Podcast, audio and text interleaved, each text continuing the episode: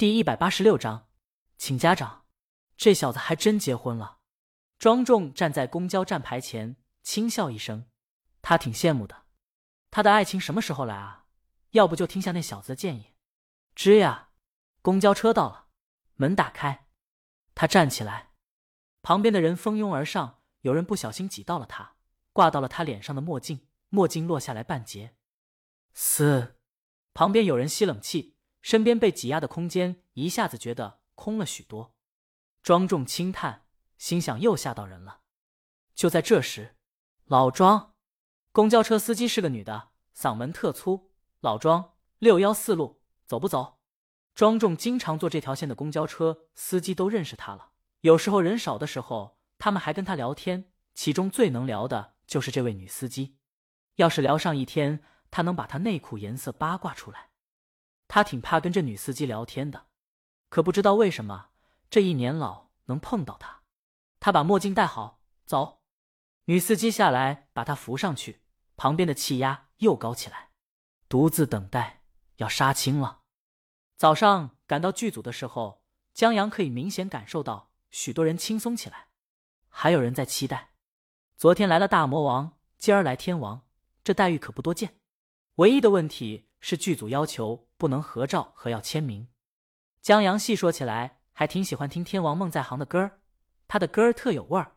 这次算是终于要见到真人了。天王定的时间是十点，为了不耽误天王时间，江南老师把一切都准备妥当了，就等天王到了就开拍。就在这时候，江阳的手机响了，他拿出手机，发现这是一个陌生的号码，不会是卖保险的吧？或者是保险公司招客户的，他将信将疑的接通。喂，一个小女孩在那头叽叽喳喳。老姜，老姜，江湖救急。张竹，江阳记起来，他上次在商场找到张竹的时候，怕再有这事儿，把手机号码给了他，让他再有这事儿打电话给他。他站起来，救什么急？冒充我家长。张竹脱口而出的一个建议，然后觉得这个建议太扯了。冒充我哥吧，江阳，我和科科谁帅？科科，算了，我有事儿。你你，张竹在那边急忙，感觉都要跳起来了。江阳见这小朋友竟然说他比科科帅，那看来是真遇到急事了。冒充你哥干什么？老师让你请家长了。张竹，嗯啊。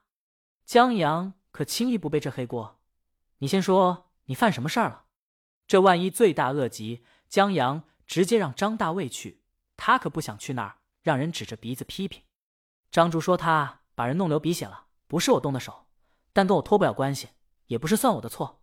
哎呀，电话里说不清楚，你过来就是了。哦，对了，千万别跟我爸妈说，张竹现在跟他妈妈住，他不希望请他妈或者他爸。这对夫妻现在把他当刀子，他只要犯一次错，就成了他们戳向对方心口的刀。他们对他的犯错好像很高兴的在说：“看啊，都是你的错，都是你不管，都是遗传了你。”他也不想请他爷爷，一个老头过来让人骂的跟孙子似的。嘿，江阳服了，你让我去当孙子？张竹，你帅啊！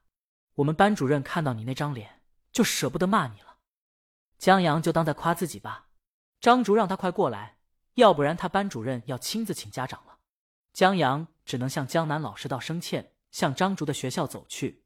他从公交车上下来，在门卫处报备后，就悠哉悠哉的进了学校。学校正是上课时间，朗朗读书声传到耳畔。江阳到了老师办公室，不用问，一听办公室里传来的大嗓门，就知道在哪儿了。江阳循声找去，探头看了看办公室，见办公室内的老师都上课去了，就一个老师在跟一女家长解释。女家长拉着自己儿子。他儿子看得出来流了很多鼻血，校服上有不少血迹。老师在劝家长别激动。在老师身后站着张竹，还有一个虎头虎脑的小男孩。张竹眼珠子贼溜溜的转，再见到办公室门口探头的江阳时，老师，我家长来了。女家长气势汹汹的扭头，然后女家长挤鼻血男孩妈妈若口含一温妒忌的话：刚才生气值在一百，现在应该在八十了。江阳走进去，老师你好，我是张竹他哥。班主任回过神，张竹什么时候有哥了？张竹，这是我妈给我找的后爸带来的哥哥。本章完。